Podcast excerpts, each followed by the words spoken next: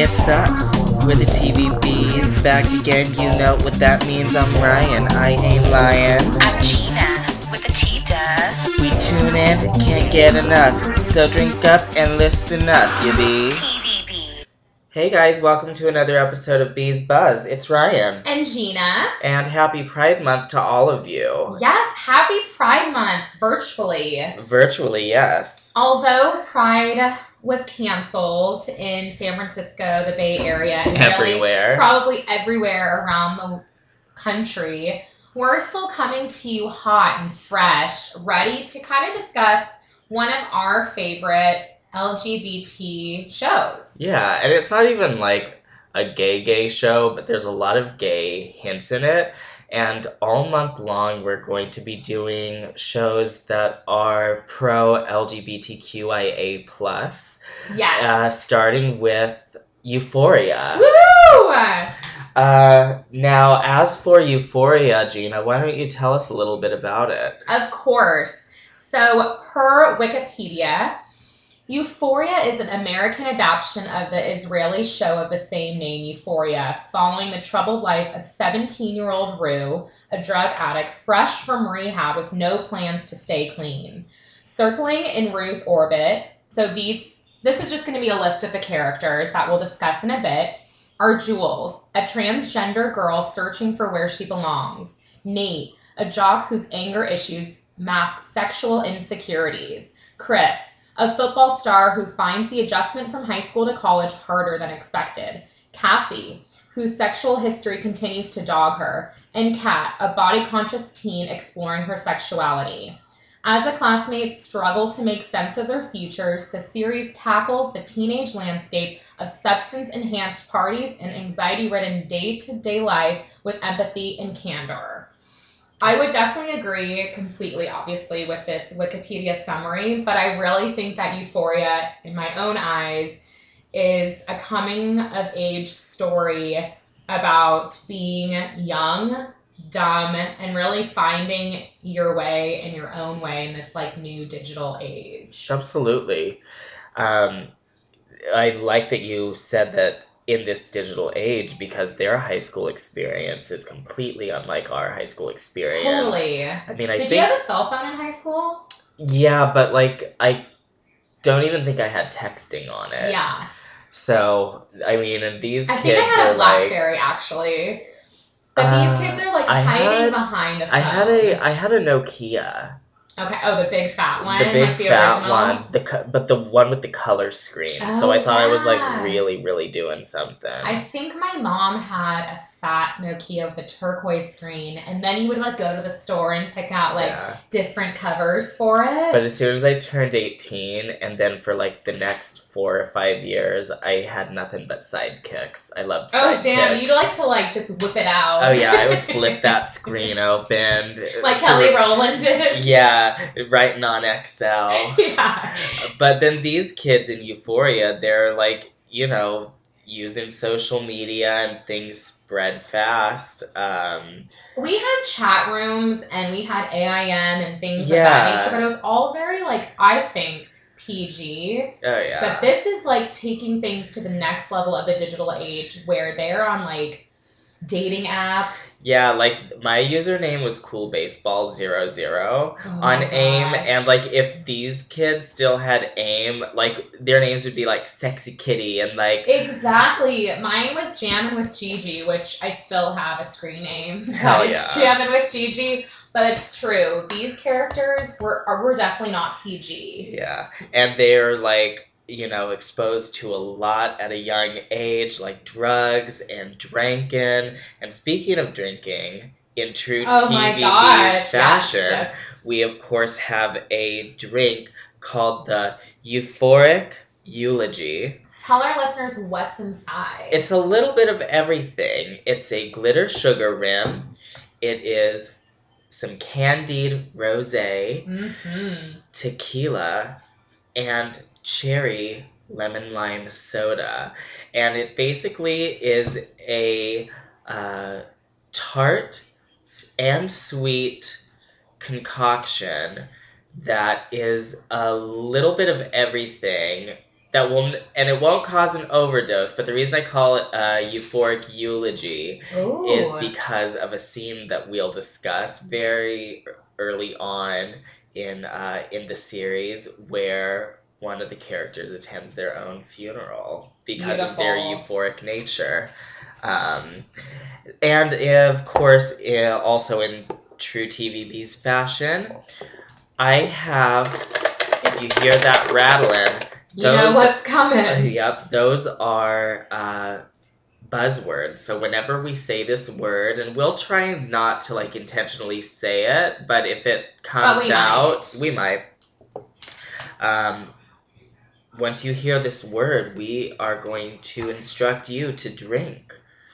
Uh, you could, of course, find our drink recipe on our Instagram as well as what it looks like, so you have a visual guide to not fuck it up.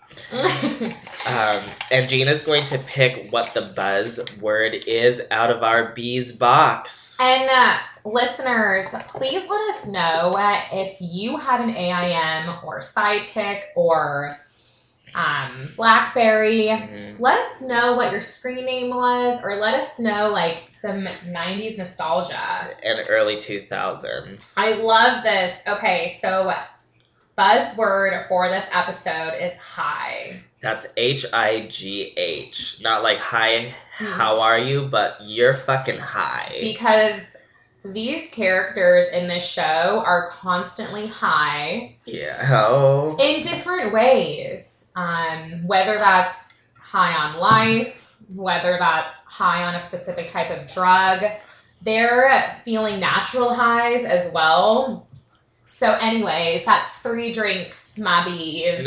but I'm really happy that you actually had this word because it can be explored in several different notions. Oh, for sure. And I have a feeling that we may say it a lot. So, to all of you listeners out there, I apologize. Sorry, not sorry. um, so that was three drinks, uh, but also what else comes in threes? Uh, Gina's wonderful segment called Three, Three words to best describe euphoria from each of us. So I love this because um, what we've started to do is really like hone in on what these shows mean to us, but trying to narrow it down because we could go on for hours and hours. But just three words off the top of our head that best describe the show Euphoria to Ryan and I. I guess I'll go first. Um, so three words off the top of my head raw, powerful, and fantasy. T. I feel like this show is just so raw and real, both emotional. Um, I don't know, you feel like this physical like connection to the characters because what you're watching is really what teenagers and people are going through that are like a younger generation trying to figure themselves out, really. Powerful because it fucking is.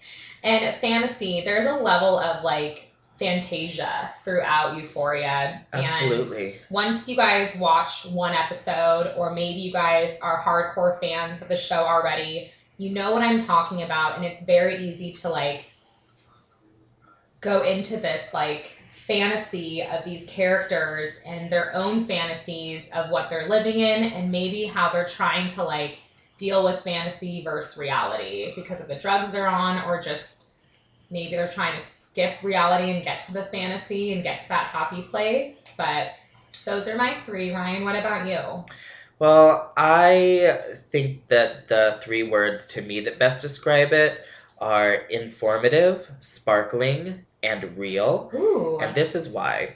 It's informative because I've learned more about drugs and getting high than Ooh, that was that was completely unintentional. unintentional.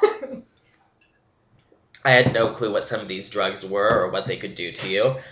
Also, it informed me of what the social status of high school students are right now. Shit, that counts too. Fuck. We're gonna get pretty uh, twisted and tipsy on this one. um, sparkling. The cinematography, everything just glistens. The and makeup of the characters. Oh my goodness, the makeup. Uh, we're gonna get into that later because that is one of my like key points that I wrote on my part of the high uh, of the outline. Um, and then real because I Gina said it best. It's very very real. You feel like you're there when you're watching everything. Um, and we chose this show because it impacted us in a sense that made us binge watch it individually. Um, and we want to pass it along to you. So we're going to definitely dive into that a little bit more um, after a quick break and a message from me.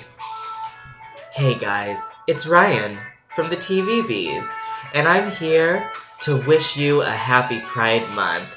We're going to stay fresh and beautiful and proud all month with the help of Avon, the number one beauty company in the United States.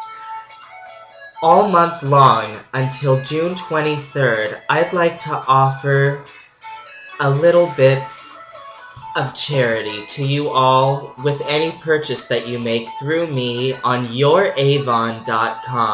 backslash R-M-A-H-R-T.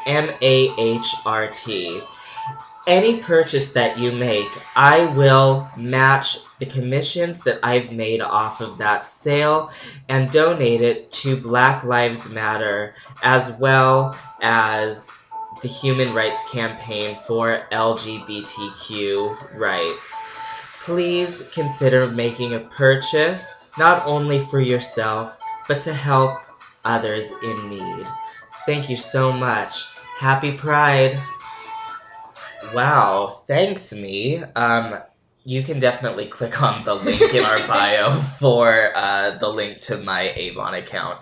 Um, so, Euphoria. Gina, I think you have a very important PSA that you want to share. I do. Before we start to discuss the show, um, in Zendaya's own words, if you are new to the show or you're watching for the first time, you'll probably see this PSA um, from Zendaya herself that reads Just a reminder before tonight's premiere, Euphoria is for mature audiences. It's raw and it's a raw and honest portrait of addiction, anxiety, and all the difficulties of navigating life today. There are scenes that are graphic, hard to watch, and can be triggering. And I think before we go into uh, discussing the show, I mean, that is completely true. Yeah. It is very hard to watch at moments, and we would never like want to, uh, you know, make our listeners and our TVBs watch something that is utterly so disturbing Yeah. that you feel certain things that you wish Yeah. you didn't. But this show, I think, triggers something inside all of us, Yeah. whether that's drugs, growing up too fast, um, sexual intercourse, um, rape, so many different like themes throughout Euphoria, but Physical abuse. yeah, physical, mental abuse. So there's a lot that we're going to discuss, and you know, if you don't want any spoilers, you probably shouldn't be listening because we are going to talk about a lot of uncomfortable things. Um, and I, I know watching parts of the show was actually triggering for me. hmm What drew me into the show initially was Rue's opening monologue of the series when she was talking about her being a child and want and re- do you remember when she was counting the tiles Yes. and the lights above her dining room table? in the classroom. I used to do that too, so it was very relatable to me. Mhm. And I am constantly on an edible if I'm not at work or like stoned. And like, I have to do these things because I do get obsessive. Um, if I'm walking down the street, if my right foot touches the crack, I want my left foot to touch the next crack and vice versa. So it's like those little idiosyncrasies Mhm. that I understand why somebody would want to escape their mind, which also gives insight to how Rue became an addict. And then, And Rue is Zendaya. Rue is by the Zendaya, the, main character, who is phenomenal uh, in character and phenomenal as an actress playing the role. Um, and then, of course, you understand at the beginning of every episode something different about each person between Mhm. Cassie, how she turned out to want uh, to have uh, uh, a lack of affection as a child and why she's drawn to men and falls in love so easily, or why Kat is uh, wanting to be expressive in her body image and uh, you know how Yeah. she was bullied as being a fat kid growing up and why nate is the way he is because of his father uh, who is his dad's played by eric dane who is hot and you get so to see uh, his penis in the first episode, and just the way that every single episode is laid out to introduce each character and really explore how they are. Um, you find out why Maddie's a total fucking slut bitch. and She's such a good actress. she's such a good actress. role. Everybody just fits the role so correctly. So believable because I think they bring a part of themselves to their own role Oh yeah. as well. Like Cassie, like what Ryan said, like with Cassie and Maddie and Nate, all of these characters that are in high school, it's like you relate to them because you find traits within them that are relatable to not only in high school, but like you growing up and probably now too. I mean, but you're watching these characters not just like go through this mental, physical anguish, but you also watch them overcome it in Mhm. ways, some maybe not so much. But, and we can relate all on that too. Like you're learning as you're growing, and we're continuing to learn about certain things about our sexuality or maybe curiosity Yeah. and things that we're curious, so we try things that don't work out so well, or we try things that do work out so well. And I think it's a never ending game, to be honest. Like, Euphoria is not just high school seniors trying drugs for the first time. This could be any situation to anyone at any age, but it's exploring characters that are in high school or of high school age. That's two highs. Oh my gosh! That was unintentional, but love it. Um, and also, and we'll talk about specific names when we're not recording, but I knew a Fezco in high school. hmm I knew a Jules in high school. I knew who Maddie Oh, like was that. In true. high school. You, even if you don't relate to it, you know somebody hmm who is very similar to that character. I totally knew the Cassies in high school. I know. I mean, I was also kind of the undercover gossip. I knew everything, but not everybody didn't realize that I knew everything going on. So I knew who was having the abortions. I knew who overdosed. We had a ton of kids commit suicide hmm uh, in high school. I know who was transgender on the down low or about to come out. But not everybody knew those things, right? everyone not knew everybody knew that. Oh, Jules, she's transgender. yeah, like, because right off the they they don't push it in your face. That's the Mm-mm. thing. There are the most subtle LGBTQ things, whether it's like are is Rue and Jules is Rue are Rue and Jules in a relationship together. Oh, i- are Nate and his dad gay, or do they have a uh, do they have a fetish with a certain type of girl? hmm Uh, it's it's all so twisted but relatable. But it leaves something to the imagination too. But I do like where you were going, where we all knew like a Jules or a Cassie or a McKay. We haven't mentioned him yet. yeah, I Um, knew I knew the McKay type. But you also don't know what is really behind the scenes of like a Nate. Yeah, You know, like the all American football star. That's all you see. But in reality, like there's so many layers to uncover yeah, behind what it takes to be in the limelight all the time. Yeah. To always be seen as the all American, like white jock, yeah. which everyone sees as just like, oh, he's a jock. There's nothing upstairs. But in reality, he's one of the most complex characters of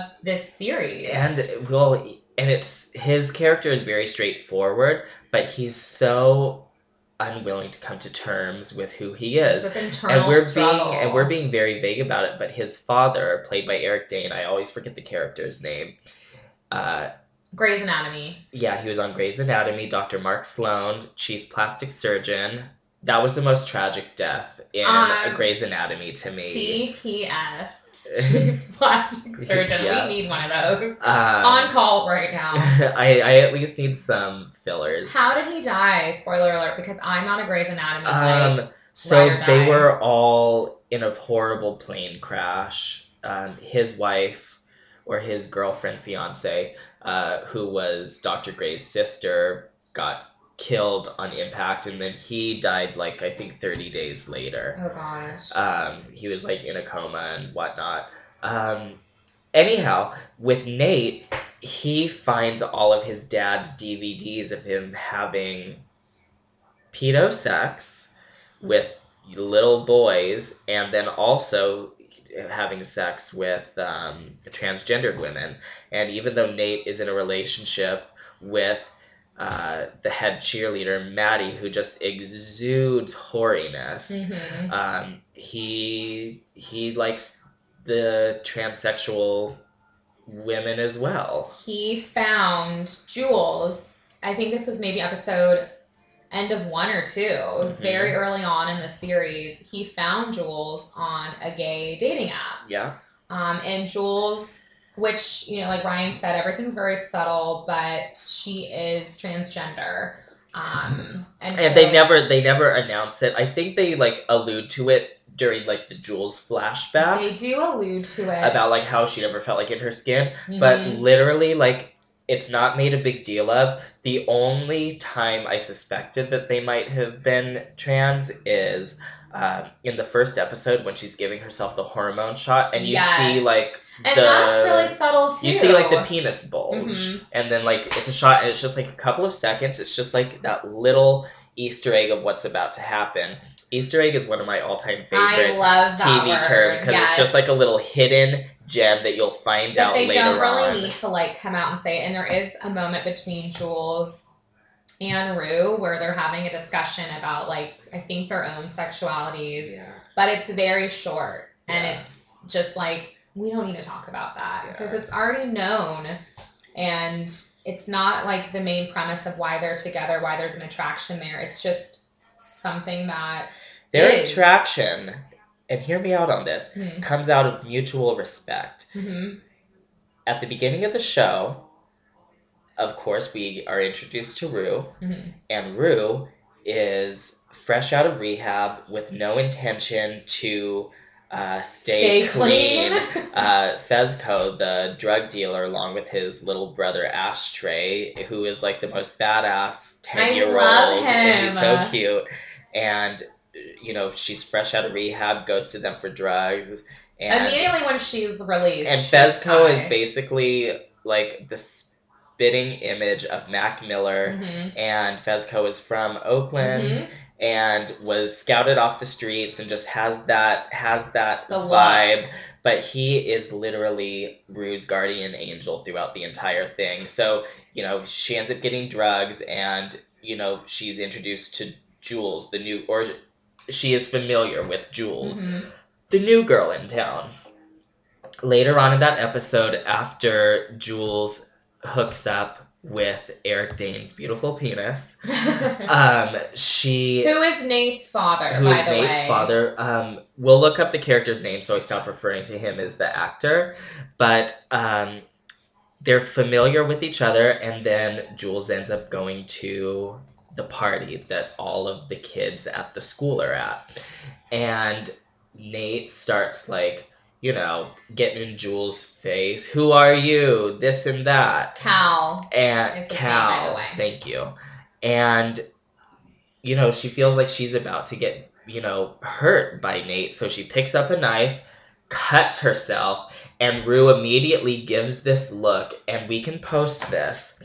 Um, because it's the most badass thing. She kind of looks shocked for a second, looks to her side, and then kind of nods, like, "Yeah, that just happened." Then she goes out and she's like, "Hey, what's up?" Because those I'm are the little Rue. things that happen. Yeah, but she's just kind of like, you know what? We're both kind of new to this. I almost just died, and I'm coming back to school. Actually, people came up to, were walking by her like, oh, I thought she was dead, and uh, and But then people weren't shocked, you know. Like yeah, they're just like, oh, she's not dead. Yeah. Okay, hey. Okay, right on. Um, and by the way, her sister found her overdosing, which is such a heartbreaking scene. Ugh. It's like a flashback, but then her and Jules become friends, and they, you know, Rue takes her. I think they go to Jules' house, and uh, she like bandages her arm, and then in one of the coolest scenes, they're together under a blanket doing some psychoactive drug together, and they're both high as balls. Ooh, cheers. Cheers.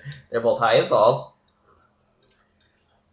And suddenly, their glitter starts drooling all over their face, but not like spreading. It's almost like imagine if your tear was like on a conveyor belt and it kept going back and Mhm. forth, It's and like it was just the coolest stuck thing. in time. Yeah, and they're all they're all glittery and like almost looks like glitter slime coming out of their eyes, and they're just happy, and that's when you realize why the show is called Euphoria because they are experiencing this euphoric moment together, Mhm. and that sets everything up for the entire Mm. show of them uh, experimenting with all types of drugs, going into new social circles, trying new things. Kat, for example, was a complete virgin and like kind of square, and she's like this tall. She's built like Ashley Roberts, who is a plus size Sports Illustrated cover model, and she is just not too confident. And then she loses her virginity at I think that same party that I discussed. I no, the think- Halloween yeah, party. it's a future That's at the one. Halloween party, um, and she she gets her freak on, and she Boy, starts she. embracing her sexiness and then becomes like a webcam model and like is Mhm. making bank and it, it just dresses That is the thing, like between Kat and Jules, it's not really like explored to the fullest because there's only eight episodes Yeah. of Euphoria, by the way.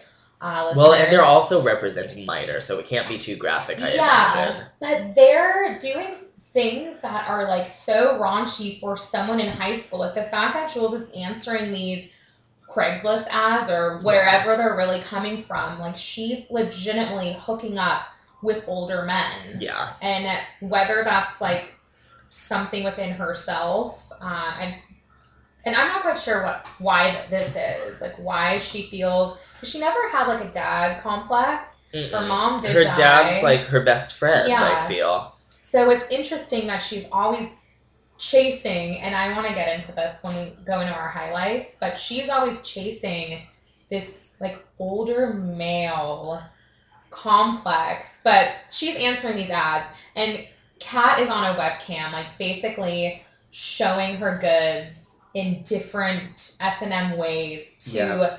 men that are like nasty but paying her. yeah Um, that want to be humiliated by her that want to give her the world Yeah, and I'm just wondering why. Like, what what makes us search and chase for these things? When it comes to this show, I don't think there is any why except Yeah. for because I can. yeah, and that's it. That is like another word that I think we should discuss as being free. Yes. Um, so if we just want to like get into some of our highlights, Yeah. uh, our top three highlights, um, I think being free and chasing like the moment, like everything that Ryan was discussing, like every character in Euphoria is chasing like a moment of being happy. So that could be Rue got out of rehab and she's chasing that like one hit that's going to bring her to this euphoric state because she's not really happy internally herself. And so she's chasing this euphoric moment, and that's going to come in the form of a pill or a drug of some sort. Jules, I guess that moment of feeling euphoria is several different things. It's Mhm. not necessarily just drugs because Jules also uses, not, I think more recreationally Recreationally. for fun at parties. Rue's a straight up addict. Yes. But Jules, like the moments where Rue and Jules are like riding on their bike Yeah. and they're like either high or like when they just left the Oh party, the first episode, they look so free. Like Yeah. they are riding into like whatever they want to do, whether it's to go back home and cuddle in bed or to go to another party to, you know, take another hit. There's just all of these like moments of chasing something. Like Nate, for example, the jock that we were discussing, he's chasing something he has no idea what he's chasing. It's this internal conflict of I'm he's trying to chase away, I would say, from the possibilities of being gay Yeah. or being found on a gay website Yeah. looking for action of some sort. And the thing is, I don't think he is gay, but I do think that he is attracted to trans women because Mhm. that's the type of porn that he watched as a kid Yeah. because he found his dad's DVD stash, which is meticulously organized to the fact that Nate keeps a map of the color of cases and which direction the binding is facing Oh, so that he won't be found out. That's right, that's right. But yeah, Um, so I just think that like every single character is chasing either something or away from something, but it's to have this moment of like pure happiness for you know like Nate that's on the football field. Um, Maddie, she wants to chase being perfect from doing pageants as a kid to wanting the perfect relationship of head cheerleader and all American jock which together. is so far from the truth. because they're toxic. They're so toxic toxic together and it's really kind of hard to watch at times because the Oh, way yeah. well they both treat each other is really not okay especially from nate's perspective but somehow they both keep gravitating back towards each other um, which is like really effed up And there's like a really, really shocking story plot involving uh, somebody who hooks up with Maddie to make Nate jealous. Bless you. thank you and she uh you know bless My you again apologies. she makes um she makes nate super jealous by sleeping with this guy and then nate totally blackmails him into uh into confessing to a violent crime that nate did. Yeah. Like they're just not good together. No but then she still goes back to him. She's always. Always goes back to him. Always. And Cassie, I feel like she's a very complex character too. What would you say she's chasing? She's or... chasing her dad. She wants she wants to be loved by men. She wants she wants that security. Um, Mhm. and honestly and to be wanted. her her background story is heartbreaking to Mhm. me. They all really have like a They- heartbreaking yeah. story, to be honest. But then they all have to go to school and pretend like everything is fine and then they go and all get fucked up together at a party and next thing you know they're taking uppers downers and candy corns. I can't believe that. Like, I mean, I don't know. My high school experience was definitely nothing like this. Same. I mean, I think like I started drinking maybe towards the end of high school, but not really. But like I had no idea like what Molly was or you know, what's a fentanyl overdose? I didn't know what that was until recently. You know, like once unfortunately like people in mainstream media like started passing away from this. But it's like these high school characters are faced with not only things from like a heartbreaking childhood, but themes that most people have never like thought about or had to deal with Yeah. or you know really have seen. And I'm glad that Euphoria opens hopefully the eyes of many people like around the country into what is it like to be transgender? What is it like to have an addiction of any kind, whether it's sex, drugs, alcohol, because it, I feel like people mo- mainly think that addictions come from just drugs and alcohol, but there's so many other addictions um, that you see throughout. Oh yeah, uh, addiction to sex. You see addiction to um, alcohol. You see people going to NA meetings, which is Narcotics Anonymous.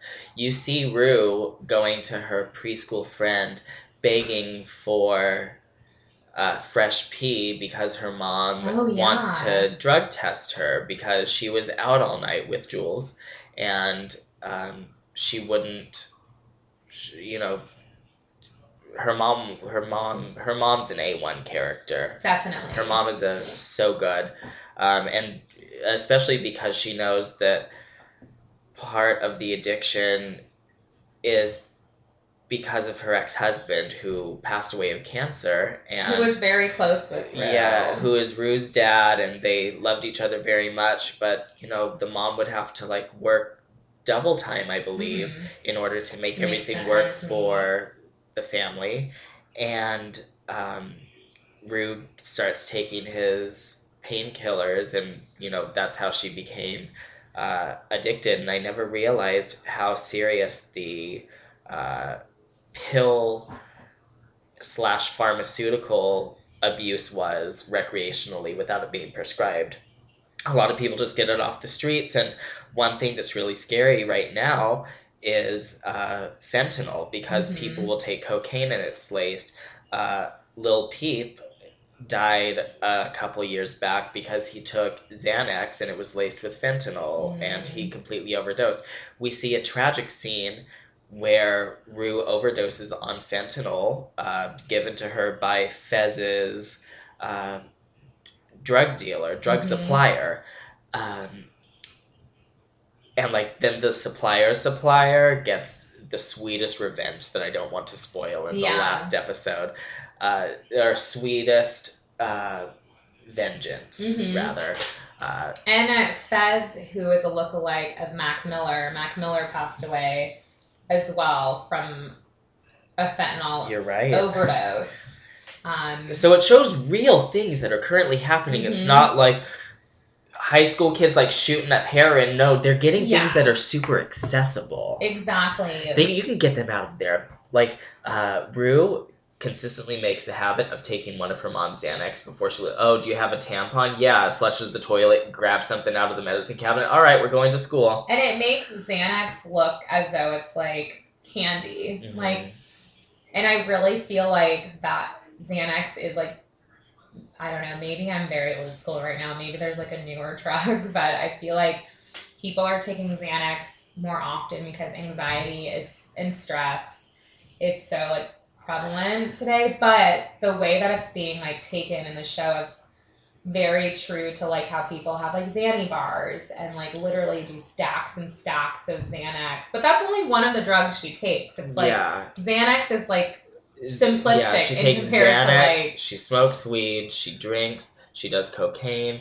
She does Molly. She does ecstasy. She does LSD. She does. Uh, she's she really does anything that yeah. a Fez is supplying. I've never seen her. Sh- she's never shot up. Anything that can be taken through the nose or the mouth, she's all for, though. Yeah, we've never seen her shoot up before, but it is kind of crazy to think that like all of these things are accessible. Yeah. You know, like as if I were to look at this as a parent, it's like maybe this is a good show for parents, you know, Yeah. of younger teens to watch because this is what's happening in society in high school and in these age of you know, the age range of someone who's like very molded into like what is their future going to look like? Well, I mean, also, Gina, when it comes right down to it, what's going to be next? There are all of these designer drugs. Mhm. I think this show, exactly like you said, parents should be watching it because they'll be able to see the signs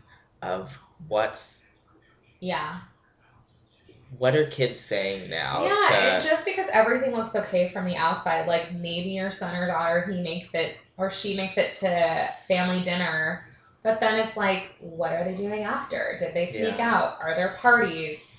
You know, I just feel like everyone needs to be talking about this show because it's things that we've all gone through before. Like going to a party for the first time, am I going to be pressured to drink? I've never drank anything before. Should I spit it out? Should I drink it? Should I go to the bathroom right after? Should I throw it up? Should I try drugs for the first time? Should I spit it out? Should I like put it in my pocket? Should I pretend to do like we all are faced with trying to be not in the in crowd or considered cool, but just trying to fit in and whatever that means. Um, I think you know, like we should be talking about because Totally. trying to fit in could be could mean something different, which it means for each of these characters. But you know, I mean, what I- does it really mean to fit in? Honestly, I think that your highlight has probably been the most insightful highlight that we've done thus far this season. Chasing this moment not only applies to just one theme, but it applies to the entire show. And I actually want to thank you, Gina, for bringing that highlight up because it actually provoked a discussion. It's just not what means something to you. It's actually like what is everybody chasing? So Mhm. like listeners out there, if you watch the show, what is a standout moment to you that found you wanting to chase that character? And what about that character? What was their moment that they were trying to chase? Because people could interpret this show Mhm. so differently in so many different ways. You could look, for example, you could look at Rue's fentanyl overdose scene Mhm. and think, why didn't Fez stick up for her more? Well, that's obvious. Also, why Mhm. did that? Why did his supplier want to do that to her? C. Why didn't she stick up for herself? D. Why didn't she stay in the room? E. Why did he call Jules? Mhm. You know, there are like so many different ways that you could look at every single scene, and that's fantastic. You have a few more highlights for us, yes? Yeah. So I mean, on a completely like opposite spectrum, I love all of like the female cast, and I think it's really fun to like watch them having sleepovers because you're watching them do some pretty like serious shit that we just discussed about chasing the, the moment but then they all come together and they have like this like 90s nostalgia like sleepover where they're talking like very innocently about boys very innocently about life dressing up putting bras on putting outfits on putting you know butterfly clips in their hair doing their makeup. You know it, it's it's very playful and it's very light and i think i like that contrast to like the actual like deep shit that they're going through because they're not really talking about it when they're at their sleepovers. They're like playing games, calling like boys, like everything that you probably might have done at a sleepover growing up. Um, they're doing, you know, eating pizza, like just basically sitting around and bullshitting, but not really discussing, which I guess could. Well, they're also seen as a negative, vaping. but- yeah, Speaking of which, lightly vaping, but you know, like they're it's very just casual. It's not really discussing like, oh my gosh, I was raped last night by my boyfriend. It's like, hey, did you see blah blah blah blah blah what she was wearing? What a bitch. Like, you know, just gossip. And I guess gal gossip. And I like love that, you know, it can also show that no matter what they're dealing with, they can all come together, not only like to be there for each other, but that everything doesn't always have to be so dark and yeah, dreary. Like they already know those dark sides, and they actually with with these sleepovers are also as light as it is. They're also hiding things from each other too. Well, like yeah. Kat hides Yes. for the longest time the secret life that she has in a way, like what she's doing to make all this money, and you know get everything on her Amazon wish list. yeah. Bought. Until basically overnight, like she starts wearing her cap liner, literally. Yeah. And starts like dressing differently and you know, the girls start to take notice and I believe she comes clean about what she's doing.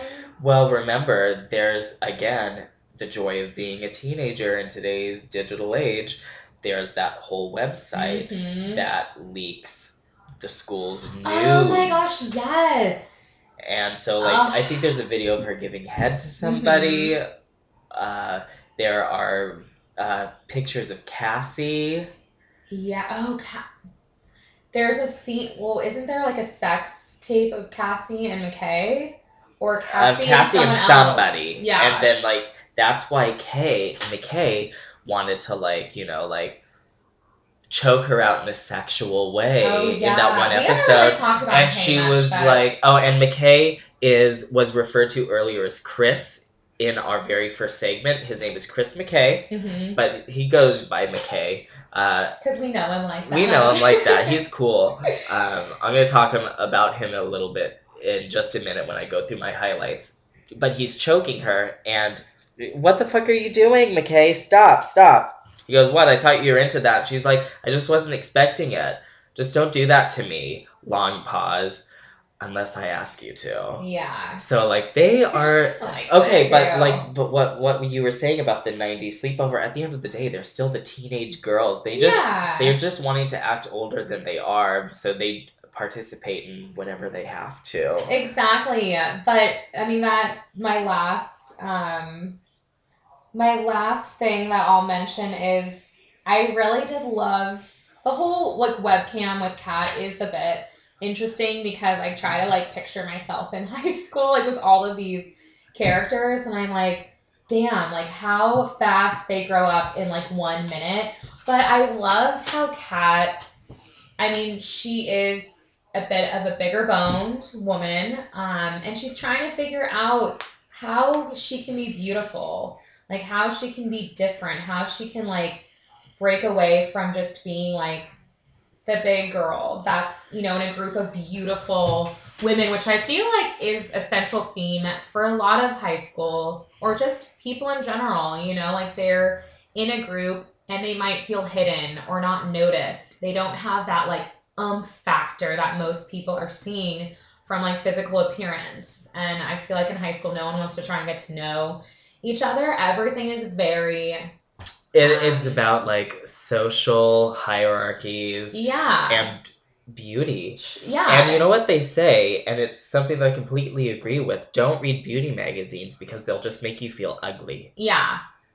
Allure, uh, Cosmopolitan 17. And like Gina and I are both very attractive, but in no way are we perfect. But we're still innately sexy. Like Totally. we just uh, uh, that I related to Kat that aspect where it's like you know what I may not have the best body, but you know what I'm fucking But you're I'm- flawless in your yeah. own ways. But I think what it took was confidence with Kat. But even though she did some things that I like don't really agree with of how she got to where she was confident, I feel like without taking charge of her own life, even though it was like with a webcam and she was doing like S and M stuff for like obese men that were touching themselves, I do like love that she came into her own and she like had her own style and her own like little kitty ears and makeup and it didn't take like Cassie or Maddie doing her makeup or telling her she needed to wear this skirt Yep. or she needed to do this, that, and the, the other to be considered beautiful. Like she legitimately took her own life in her own hands. And really at the end of like the last episode, I feel like well, we just watched it, but she has a new lover, but it's Yeah. not like from something superficial or fake. It's like actual real connection, Connection. which Jinx. Jinx, She Jinx. okay. Also, new TVB's rule: if we say the same word at the same time, we drink. Um, so yeah, I to sum it all up, I love how we discussed chasing the moment, chasing that euphoric feeling. Listeners, let us know what you think. Maybe not every character is chasing, but what are you chasing? What's your euphoric moment Yeah. that you're chasing? Um, I also love, like I mentioned, the how simplistic and playful, um, you know, a simple sleepover can be like just getting together with girlfriends and really shooting the shit. Whether that's getting together with girlfriends, getting together with your guy friends, like just sharing this moment of euphoria that has nothing to do with drugs, alcohol, um, or you know anything. You're just stripped from all of that, and you're having a purely like sober moment of fun and laughter. Yep. And then, I mean, Kat and really all the characters coming into their own and, you know, like where you see them from start to finish. But Kat, I really think, um, for me, like, she's like number one. Yeah. Maybe not like, you know, like Queen, not queen bee status, queen but bee like status, in terms of storyline. Definitely, because she's the underdog and she kind of comes out on top at the end, which is A1 to me. So, Ryan, you give me your top three highlights. I'd love to know. Okay. Initially, I had down the subtle LGBT QIA tones. However, we already discussed that, so I have no problem sliding in something that I touched on a little bit before, but the opening sequences Mm. are absolutely fantastic. Uh, they weave all the stories together, and I really enjoy background information. Um, it reminds me of do you know the do you remember the episodes of Orange is the New Black hmm where in the beginning there would be like the you know the Amish girl and it shows her backstory. Yes. There's nothing more that I love than a backstory. Mhm. Um, and I think that they're done really well and they give you a better understanding instead of like this character giving a monologue like when I was two this happened. No, it's like and Rue is narrating all of it like she knows their entire life somehow, which I want to get into in a little bit. Yeah. Um, and she's just like, Cat. When Cassie was a kid, her mom did this, and her dad was so attractive. All the women wanted to flirt with him. He just had that thing about him, and the next thing you know, she didn't see her dad for years after he got into a horrible automobile accident and got addicted to drugs. And the last time she saw him, he had track marks all over. And but she's not just saying what happened; it's actually Mhm. portraying the entire their entire life up until that episode's moment. Yeah. And I think that that is such It is fantastic cool. screenwriting. Another thing that goes into that segues are the aesthetics, whether it's the cinematography of it, but especially I like how okay, when we were in high school, 70s slash 80s stuff was Mhm. just coming back into fashion, but reinvigorated. Oh, I've got my jelly. uh, Euphoria was able to reinvigorate late 90s and Mhm. early 2000s fashion, but elevate it. hmm It's still tacky, but it's not ugly Yeah. anymore. Everything about the aesthetics, the glitter, the dressings. One of my all time favorite movies is Jawbreaker Mm. by Darren Stein, starring Rose McGowan, and um, everything about the prom scene reminds me of Jawbreaker. hmm Everything about the sleepover reminds me of when Rose McGowan's character is like having that hookup and she's feeding the guy the big stick, Yeah, yeah. uh, which is a type of frozen delicacy. Uh, so the aesthetics are super pleasing, whether it's the lighting on set, the way that the camera pans, the way that somebody's dressed. Jules' eye makeup is ever changing, and I watched something on YouTube that about Jules' makeup.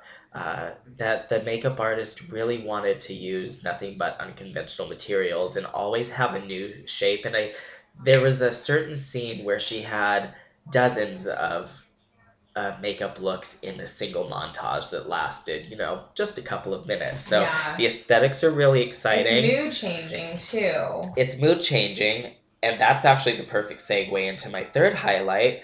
The thing that changes the mood for the entire series is the very final scene, which is the music video um, of All for Us, Mm, sung so by good. Zendaya, and it's originally a Labrinth song, who composed the entire soundtrack and all of the music that you hear.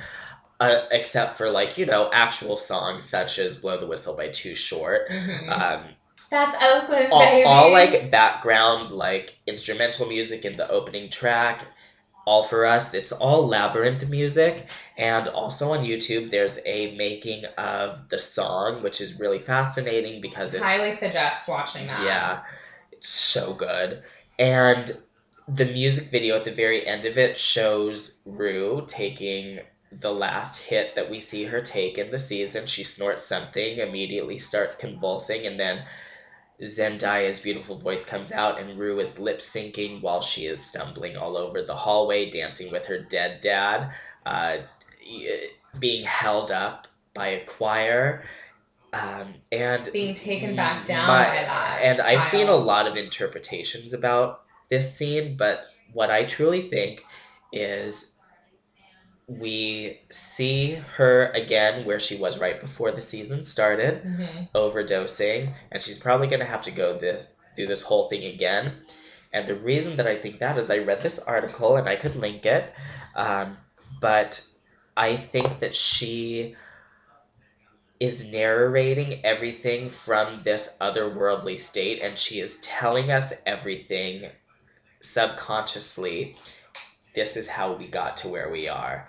From the beginning when I got released until now, this is what happened with everybody I know. This is all of these characters, and I am narrating everything from this unconscious, comatose, overdosed state. So like 13 reasons why if you've But seen but I think but I don't think that Rue is dead. I simply think that she's once again overdosed. This time, who knows who will find her? This is what I secretly hope. Jules, of course, left to go with to be with her new friends. I hope that Jules realized that she made a mistake and she's the one who finds Rue if she did overdose. I agree to the sense where I do not believe that Rue is dead Mhm. because I do think that the overall theme of Euphoria is rooting for each character. You want each character to go through some sort of self realization to be better, to do better, but they have to get there on their own. Yeah. And Rue in the beginning, you see her overdose. This is what the second time. This is This like is the third time we third see her time. overdose. There's the fentanyl time, the time where her sister finds her, the, which starts everything out, and then I think that this is a true overdose. I think that yeah, I think that she might possibly wake up in a coma. And I think what could be very interesting for season two is watching her. Maybe she doesn't remember who Rue, I mean, Jules is. Maybe it's starting like fresh and clean where she has a long way to go. But at the same time, like you're watching her kind of in a different sense of a different human. And like, will Jules like that person? Will Rue like who Jules really is too? Like, I just kind of feel like wouldn't that be crazy if I don't believe she's passed away. No. I do think though, in that final scene where she gets dragged down by that like pa- like pile of people, I think that's the drugs taking her taking down. her down She's gonna lift back out of that, but it's like, does she have the willpower? to come back and be strong and maybe Mhm. stay clean. Who knows? But I do think there's a coma involved. before we take a break, I want to read to you a few lyrics Yes, of, yes, all, yes. of the song All for Us. yeah. Too much in my system. Money MIA. Mama making ends meet. Working like a slave.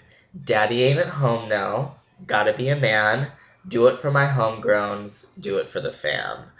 Okay. Hmm. So her dad's dead. Yes. In the music video, she is dancing with him. Yes. She's the only person in that scene that she actually touches, so she's making a connection to the afterlife, I feel. And she Mm. admits there's too much in her system. All of her money's gone, aka she might have snorted it all. Yeah. Um, and then, of course, the chorus, I'm taking it all for us. She's doing it for the fam, all of her friends. She's doing, She's, she's, taking, taking, it all. And we didn't mention this, and this is a complete spoiler alert, but how Rue gets to this last scene, she came up with an idea herself with Jules to run away together. Jules, in this beautiful, like, free moment of chasing euphoria in some way, shape, or form, she had just told Rue that she loved her, even though she's in love with another girl, which isn't really important to me. But um, Rue learns that there's love there, and Jules really feels a certain type of way. And so they are running, they are biking, you know, once again, they are like on their way in a very free sense to run away together and Rue can't do it. Jules leaves her and she's abandoned once again. The sense of like loneliness, abandonment, not being good enough, um, confliction, so many different themes. But that's kind of where you see Rue like with a um, Mira or something and a line, and then she snorts it, and then we kind of go into this these final moments of season one. Yeah. But And it's a great song. it is a great. I we had to rewatch the last um, couple minutes because it's so good and Yeah. powerful. But there are so many lingering questions, which obviously will probably be answered hopefully soon. Yeah, and actually, I have really great news. I was uh, Euphoria season one. They did uh, it did premiere last June. They actually Oh. had their table reading for season two just a few days before California went into lockdown. okay. So it is in production. Production, of course, has been delayed due to COVID nineteen. Um, however, uh, it, season two is definitely coming, and I'm really Yay! excited for them to. So that's great news Yeah. for all of us because we need to know what happens with Rue. My guess, like I said, I think there's a coma involved, Ryan. If you could say in one guess how, like, the opening of Rue, if she has. Well, like I said before, I hope that Jules comes back to her and is the one that finds Jules is her. this. Oh my gosh. Just thought of this before we go to break. If Jules is the savior, do you remember when she was wearing that? The angel. Yes. She's the angel. And Mhm. wh- who was Rue? Who was Rue during I Halloween? think I feel like she was wearing something dark. she was. Um, Let's. I'll have to look that up and fact check yeah. after the break. But in a way, Jules is her savior, not just like by physically wearing that angel costume, but if it wasn't for Jules, I mean, in the beginning, pre Jules, we see Rue fall right back into those ways, even though she does with Jules or not. I really think that Jules could be the savior. Yeah.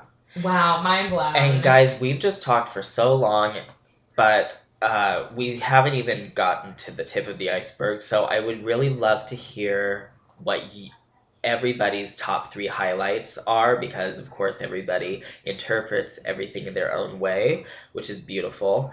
And also, uh, if you want to see Gina and I singing the song All for Us, please join our Patreon. Uh, and here's a commercial for our Patreon content. And uh, you'll get a video of us doing not only a glitter tutorial, but singing karaoke to All for Us. Here's how you sign Stay up. See you soon. Stay high. Oh, Cheers. cheers, Yippee. You be. Hi, guys. It's me, Ryan. And Gina. Would you like to be a part of our behind the scenes experience? Well, I have news for you. For $4 per month, you will have exclusive access to our Patreon content, which includes all of our season 1 podcasts, behind the scenes photos, bloopers, and videos. One for every single TVB's season 2 episode where we might cook, we might do makeup. We might play. Who knows? The experience is all yours. Join now. Link in bio. We promise you will not be disappointed. New content weekly. Cheers, Yippee. And we are back. If you are already supporting our Patreon, we thank you oh so kindly and we salute thee. Um, and before we move forward, I wanted to kind of circle back. Before the break, we were discussing what was Rue for Halloween. So I did a little digging because you know how I like to fact check. And Jules actually was not just a plain old angel. Her costume was actually Juliet, who was played by Claire Danes in the most recent adaptation of Romeo and Juliet, that 1996 film with Leonardo DiCaprio. So she was playing Juliet, which I think is pretty like poetic in the sense of what we just kind of like I don't know, came upon of Jules acting as Rue's savior. Because in Romeo and Juliet, there's definitely like Jules a and twist to it. Juliet are like very similar names. True, but yeah, And so Rue and Romeo. oh My God. god! Um, but yeah, obviously, Rue was wearing a tuxedo, um, and this is interesting. But Leonardo actually wore a suit of armor, which I think kind of like plays along the same lines that Rue's like suit of ar- armor or what, you know, she likes to identify herself as could very much be a suit because it can go either way. You know, it's andron- androgynous. Androgynous, darling. Um, but yeah, so FYI, I think that's like super enticing to discuss and also just like overall, uh, maybe Euphoria is a modern, even more modern age than the 1996 adaptation. But maybe it is really like a teenage coming of age Romeo and Juliet featuring Jules and Rue. Uh, I don't see that, but you could easily be correct if season two proves. I know, I guess TBD. TBD from the TVBs. Bless you. Thank you. Um, so thank you for fact checking. I, you know, that's one of my favorite. You know I hate doing that. um, I just talk until something sounds correct in my mind. Um, speaking of sounding correct, there's only one way to sound when you're answering fan questions. So we asked the uh, people on our Instagram ask us questions about Euphoria, and of course we got a bunch of shit like, "Do you like my luxury home decor accounts?" Reply to me the answer, and I'm going to tell you right now, Whiting159. You know what? I can't because you're a private account, so fuck you. Uh, but as for the actual fan questions, I got we got uh many good ones, and I've chosen the top three. The Let's first um, one is Who is your favorite character and why?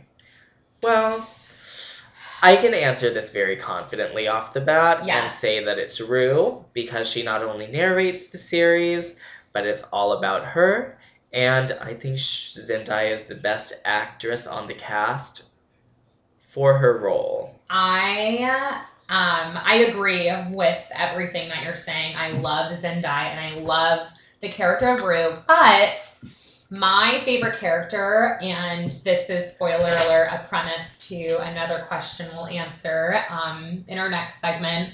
But my favorite character is Jules for many different reasons. Um, but Ryan, I don't know if you remember in the very beginning of Euphoria, it might have even been maybe not the first episode, but it's woven in somewhere a conversation between Jules and Rue, and one of them says, "I hate everyone in the world but you," Ah, yeah. and I just like that really stuck with me because I really think Sometimes I feel like texting you that. yeah, exactly. I feel like we are like Ru- Jules and Rue in different ways. Yeah. Um, not so much like No, but here's how. Here's how. I Yeah. think I can I think I can simplify yeah, it. yeah, You just like Jules are very free spirited.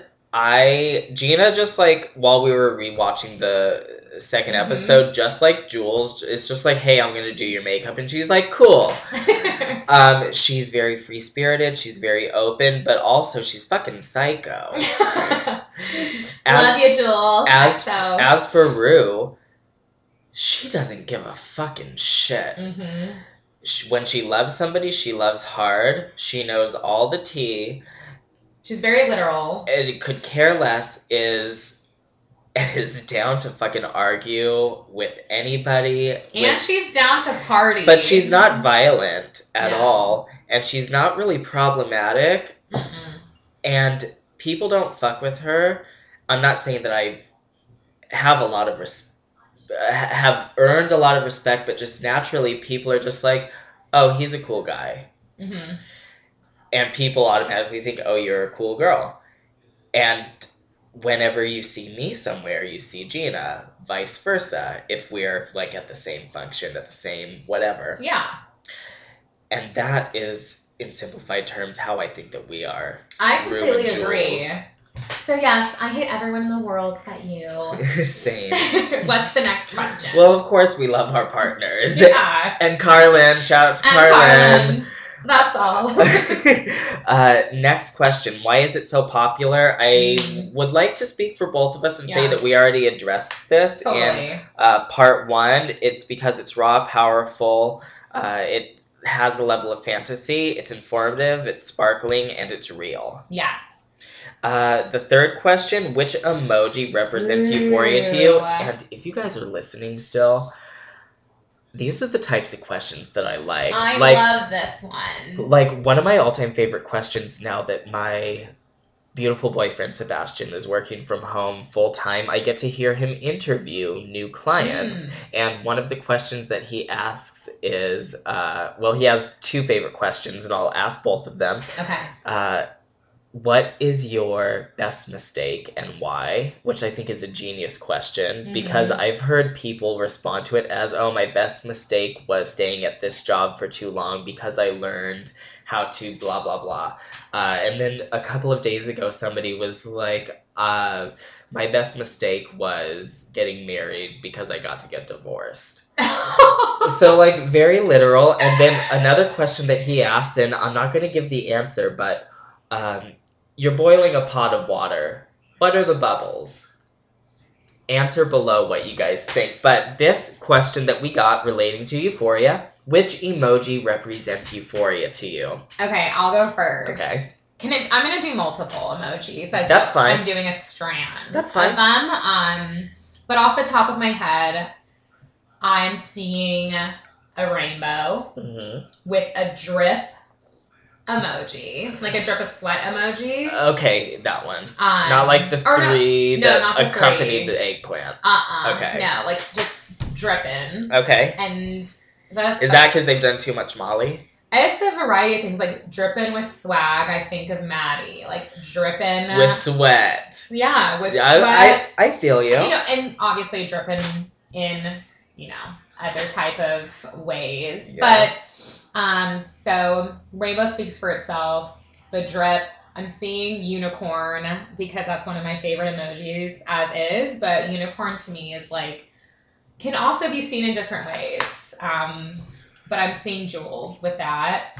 And then last one's gonna be a diamond Okay. because it's like you had mentioned sparkle Uh-huh. earlier, and I feel like Or a shimmer or glimmer. What did I say? I, I literally just said it. Sparkling. sparkling, and it's also very fantasy. So rainbow drip, a uh, rainbow, drip, unicorn, unicorn, diamond. diamond. Okay, those are good. I thought about this long and hard, Yes. and I have come up with the one emoji. Oh, just one. Just That's one. Interesting. It is the uh, it is the purple crystal ball. Okay, tell me why. It glimmers, and it sees into everything, and it's kind of whimsical. Mm-hmm. Oh, and like fantasy. I could And see. fantasy. It's the so uh, we're gonna post both of our emojis like in that. sequence, and underneath that post, um, comment an emoji or a series of emojis that you feel Mhm. best represents the show. Um, And did we hit the mark? Let us know that too. yeah, I think combined both, like you could easily add the crystal ball to the end of yours, and it's like the perfect. It's perfect. See, I'll tell all. Um, the next thing that we're going to do is have a really fun game. You know, even though we're not affiliated with BuzzFeed, um, I love their quizzes so so much. Shout out to because, BuzzFeed. because they're so random. Um, and what we're going to do is play a quiz entitled "We Know Which Euphoria Character You Are" based on this extremely visual quiz uh, and it was originally posted on August 8th, 2009. You can find 19. this. Uh, I, I'm sorry, what did I say? Nine. Oh, I was still in no, I was in college at the time. I was gonna say I was still in high school. 2019, sorry. Um, I'm feeling high because oh, cheers to that. I've been vaping and I had a little edible. I'm not going to lie, I really wanted to feel like feel real. euphoric feeling. So, um, and we're gonna put the link in our bio, of course, for this because uh, we want you to play along with us. Keep in mind that this will only be up until our next episode goes up. Yes. So, first we have to pick a pattern. Gina, would you like to describe these four patterns to us? I cannot. Me they're either. Very, they're all psychedelic. They're very psychedelic. They're very. uh, They all have like rainbow of colors. Mhm. I'm gonna choose the very first one that has like the. It looks like eyes in it. I'm gonna choose the last one because to me it represents a euphoric feeling. It's very like I would say like retro neon. Okay. Uh, now pick a makeup look. I'm picking uh, Jules because I love that look. Is that the second one? That's the second one. Rue's the fourth one. I'm choosing Rue's. First is Maddie, I think. And First is Maddie. The third is uh, Kat. Kat. Kat. We just watched. Uh, I just watched the uh, Halloween episode. I rewatched this entire season just for this podcast because I loved it so much. So and I wanted good. everything to be fresh. But Gina, I do my makeup like Rue's. I've I been feel doing like that you since just like did that to my eyes. I did kind of. Um, but I feel like I've been doing my eyes like this for years in drag. We had a With friend bit that did her eyes like that for Stagecoach, Maddie. So Yeah? little, I feel like in this makeup, there's a little Maddie, Kat, Jules, and Rue in us all. But I'm going with Jules. Next, uh, which watercolor gives you a sense of peace? Because orange is my favorite color, I'm going to choose the one that's orange gradient I'm doing to that one blue. too. Nice. Pick an optical illusion. Oh, I love a good black and white. So. I'm gonna go with the bees. Oh, There's there one that is a like beehive. honeycombs. Damn. Choose the holographic pattern. I'm choosing the third one, which That is looks kind like of like your blue. It looks exactly Your like COVID my mask. COVID mask. I'm going with the fourth because there's hints of purple metallic. It reminds me of my unicorn emoji. Which of these following images speaks to your Ooh, soul? the poppies. I'm doing the poppies too because it's Wizard of Oz and flowers. And which of these stresses you out the most? None of the. I love the way that glitchy stuff Ooh, the last one makes me feel weird because I feel like there's a face trying to reach us. The second one makes me feel weird because I kind of see a face in there. Oh. Finally, pick a euphoric stock photo. I'm going with the second glow in the dark look. No, I'm going with the third, just highlights of color look. Yes. The fourth looks like Cassie, so I'm gonna go with number two. Oh no. So I got one that I am saying oh no to. I got Lexi. Me too! We both got Lexi. and Lexi, we did not mention Lexi at all. Well, we vaguely mentioned her. She's the one who gave Rue the piss. But she's um an epitaph, by the way, which I'll get to Yeah. in my next segment. So we got Lexi. We are very grounded people and excellent friends. Agree. Sometimes you have a hard time finding your place amongst so much chaos and don't know how to help others. Just remember you need a place for yourself or you'll be dragged all the way to I the do not agree with this. Neither do I, but you know what? But you know It is what? what it It is. is what it is. But all I have to say is the first time I took this, I actually got Jules, and I think I could find somewhere in my screenshot. No, that's when we did our makeup. Yes, but I still got Jules. well, that was a different quiz though, which we will link if you go ahead and listen Oh, to our last different. commercial um, and become our Patreon, one of our patrons on our Patreon. But Lexi, Um, still shout out to ya. Yeah, if sh- uh, And honestly, sorry that we didn't there's discuss not a- Seymour there's earlier. there's not a single character in this entire series that um, holds the series back and doesn't add to the story. Tell me when So, Gina always, as we previously mentioned, fact fact checks everything because that we it do. is my favorite thing to do because Ryan and I are the opposite in that sense. Like I have to get to the bottom of things. so Gina's going to go. Hold on, hold on. Come, come here, babe. And by babe, I mean Gina's fiance. we have a TVB in the house. So I want to ask you. You've seen Euphoria, yes? Uh-uh. You haven't seen it? Okay, so without seeing it, what what do you think the show is about? Is the one about like people making money off the internet doing sex things? That's a portion of it. So yeah. Definitely could be. Good job. all Tina told me. She's like, hey.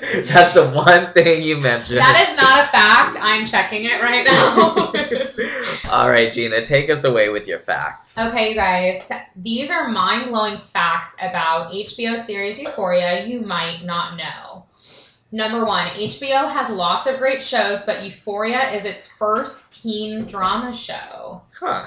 And also, mind you, there's a new thing called HBO Max. I had HBO Go, but this morning um, I'm apparently and I'm paying for HBO Max, which has many more movies, many more TV shows, and ironically, um, Euphoria is actually categorized under LGBT Celebrate June month. So that's kind of cool.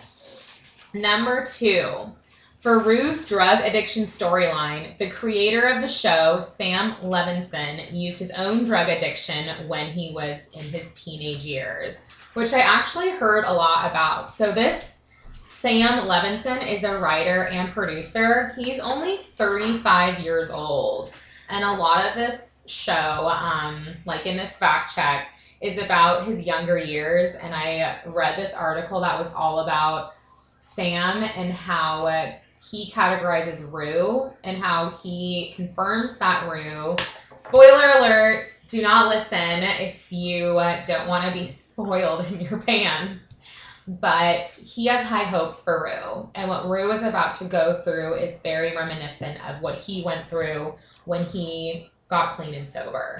So Relapse and overdose Stay- again, like I said. stay tuned. If I'm correct, if I'm correct about Rue overdosing and Jules uh, finding her, I can't confirm the Jules then I want you to go ahead and donate to the uh, human rights campaign and whenever season two airs, and then I will if I'm And wrong. if Rue is in a coma, we all know she has a heavy road ahead of her if Yeah. she does make it out. But it is confirmed from Sam um, that she does. But he's so young 35 years old. I'm almost there right now. Uh, number three, one of the executive producers of the show is famous rapper Drake. I did not know that, but that would make sense to number four, Drake which from is Degrassi? Except for its first episode of the show, all other episodes are named after a rap song. And yes, Drake the rapper.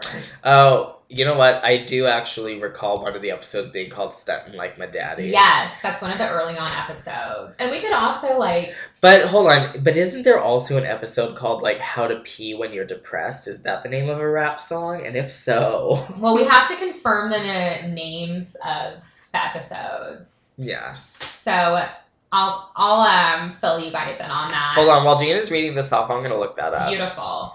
Number five, Euphoria is a debut for Hunter, who plays Jules, and she got the audition from her Instagram. So, yes, I did hear that. Jules, this is her first acting gig, and before that, she was a full time model in New York. Um, number six, Hunter and Barbie, Barbie's um, Kat's character, they both have personal experiences that were used for the character storyline. And Hunter is actually trans, so that makes sense. I'm not quite sure. Do you know Barbie's personal storyline? Barbie? Who's Kat in the show? Oh, she uh like what in she- real life? uh, she's a plus size model. Yeah, okay. Um, number seven, in real life, Sydney Sweeney is only four months older than Maud Apatow. So that's interesting, actually. I did a whole like analysis on every single character and where they came from prior. And Cassie, who is the blonde character in the show, she was rumored to be with Brad Pitt in Once Upon a Time in Hollywood. Um, Maud Apatow is in Hollywood on Netflix. Um, Rue, you may know um, Zendaya's character from Disney, um, The Greatest Showman, Spider Man movies. She's also a singer. And her sister was an Invisible Man. Have you seen that movie? I know, but it's on my list. Okay. Um, McKay was in The Hate You Give, and he was also on the Disney Channel. Maddie, this is some great fact checking. She was heavily into the arts when she was younger, and she had a glasses line, like eyeglass line, when she was in high school, and also designed an outfit for Nicki Minaj. Oh, that's sick. Which I kind of feel like her outfits in the show, especially prom, are very Minaj like yeah, or early Minaj. I see that.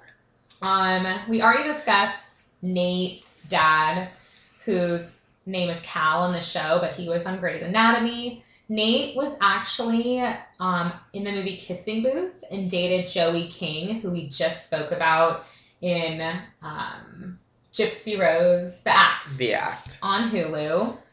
They actually broke up after uh, two years of dating. Stream episode two of season two now. Um, yes. Fez, we discuss Mac Miller lookalike from Oakland.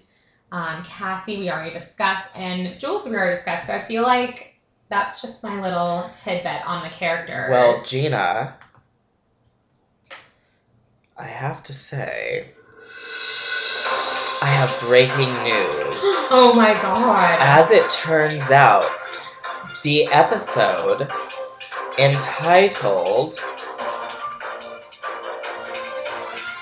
The Trials and Tribulations of Trying to Pee While Depressed yes. broke pattern of the trend of naming episodes after rap songs.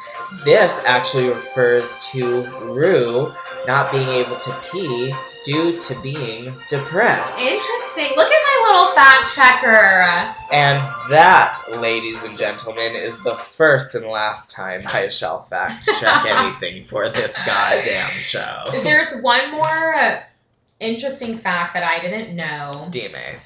So Maud Apatow, Apatow, Something like that. something that. like that, was always meant to be in the cast of Euphoria as Sam Levinson has also worked with her in Assassination Nation.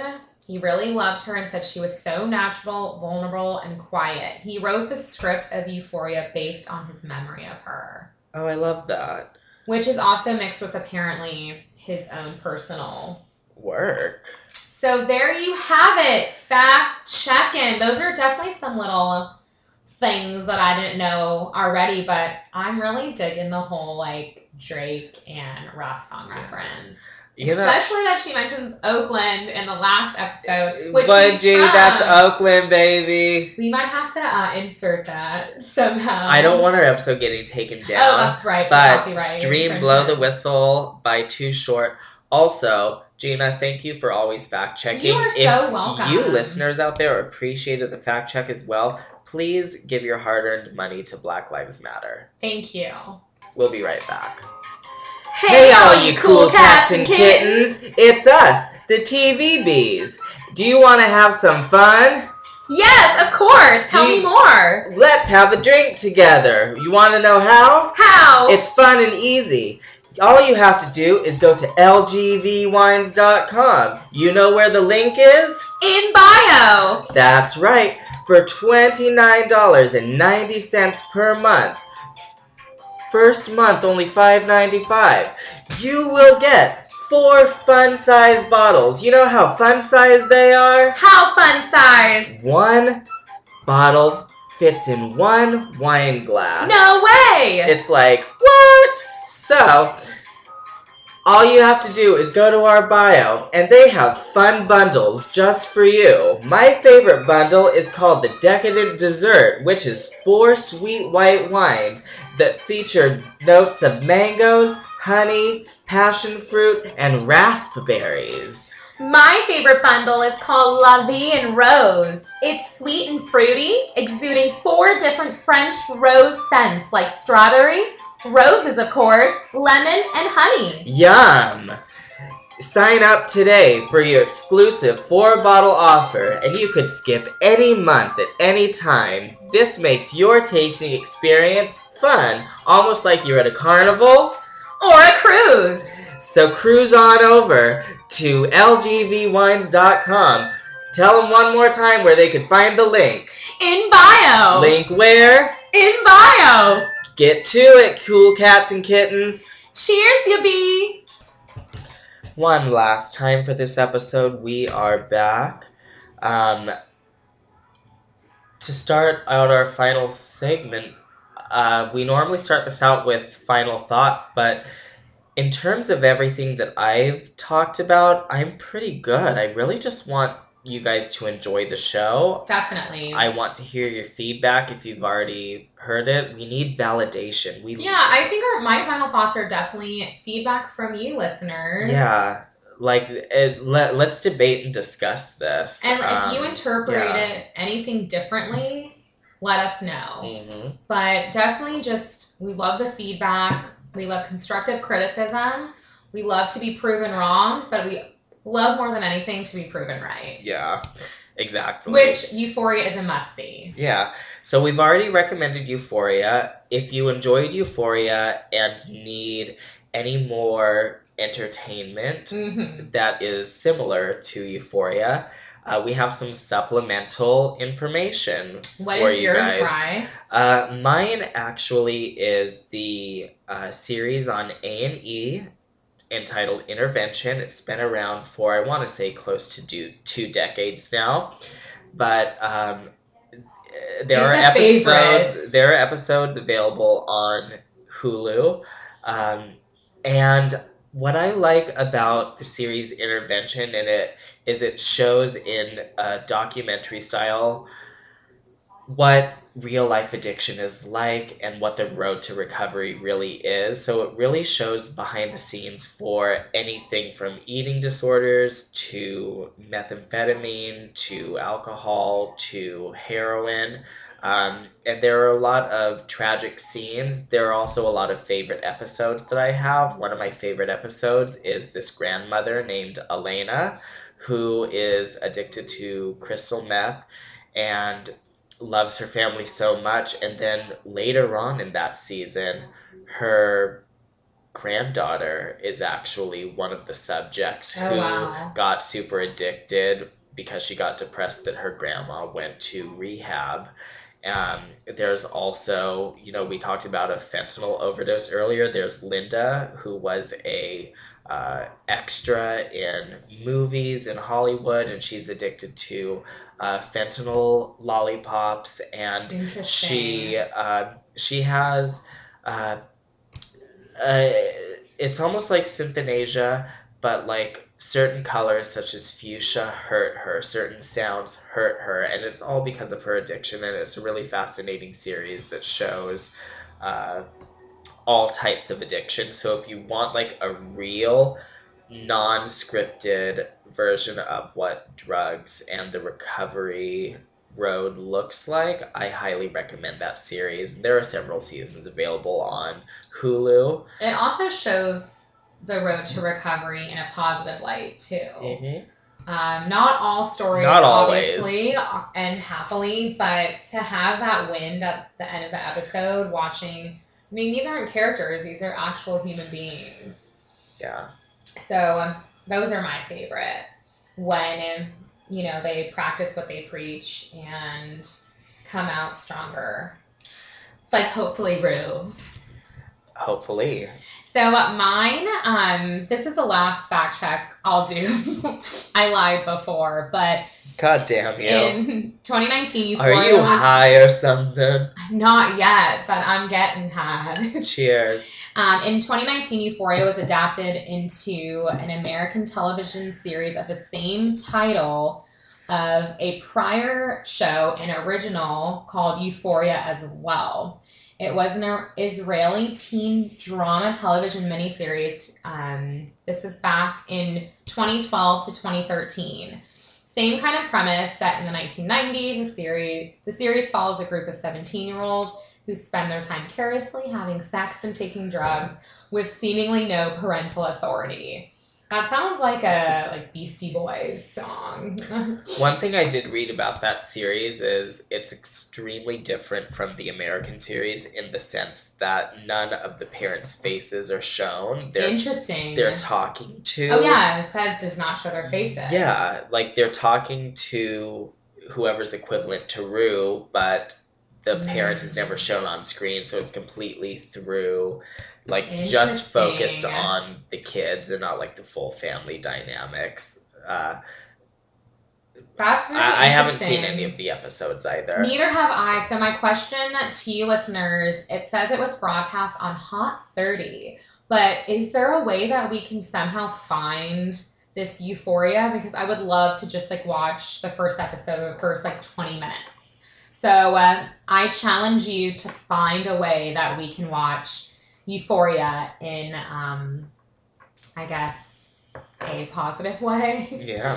in a way that we won't like start getting charged or have criminal activity. Or like pirate something. We don't want to do that at We all. We do not want to do that. We want to watch it legally. Yeah. Um, so let us know. Um, in true TVB's fashion, we're going to close this out with our King Bee and Queen Bee rating, where we choose one male and one female character. Um, Okay, I kind of have a twist to this. okay, actually, then you start. Okay, so uh, I mean, this is just like immediately what I'm thinking. My king bee and queen bee, king being Rue, and queen bee being Jules. I respect that. Okay. just because I feel um, this Romeo and Juliet story. And if I'm right, like we discussed earlier, then my king bee and queen bee will turn true as well. All right. And you already know why I love Rue and Jules, so I don't need to get back into that. Okay. Mine's kind of a halfway opposite to you. Okay. Uh, my king bee is actually Fezco. Ugh, love Fez. Because, oh, as I said, well, no, specifically Fezco, because, as I said at the very beginning of this episode, he is Rue's guardian angel throughout this entire series. He cares for her so much. He does not want her to do drugs. He loves her. There are intimate conversations that they have on the couch that aren't intimate in the sense that you're probably thinking. It's two people who understand each other on a deep level. I have a feeling that Fez he takes care of his grandmother. I have a feeling that his parents probably raised him on the streets and that's why he has the street smarts that he Mhm. does. But he also is a protector. He's not in it for the money for profit. He's in it for the money to get by day to day yeah. when he's selling drugs, him and his brother. But him specifically, he cares about Rue so much, and their relationship is honestly the most heartwarming one. And she is my queen bee. Rue is my queen bee. She is the star of the show. She is perfect in every single fucked up sense because she wants to do well.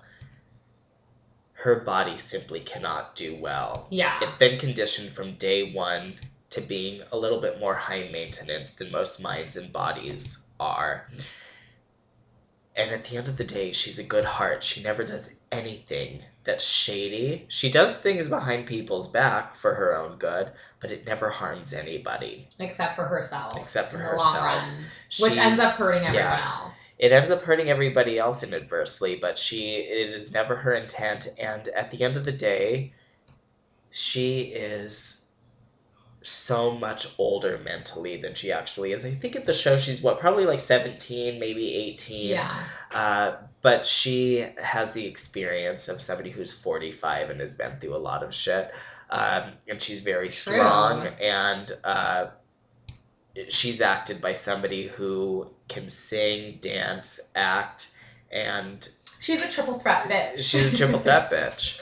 Um, and then, of course, we have to rate the series as we always do.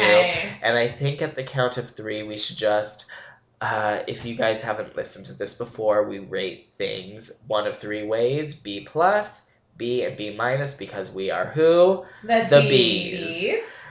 the TVBs. Yes, um, I forgot our name for a sec. Um, He's hot. uh, one, two, three, B B plus. All right. Uh, we highly recommend the show. B plus is equivalent to uh, A, A plus. Off Uh, the Richter.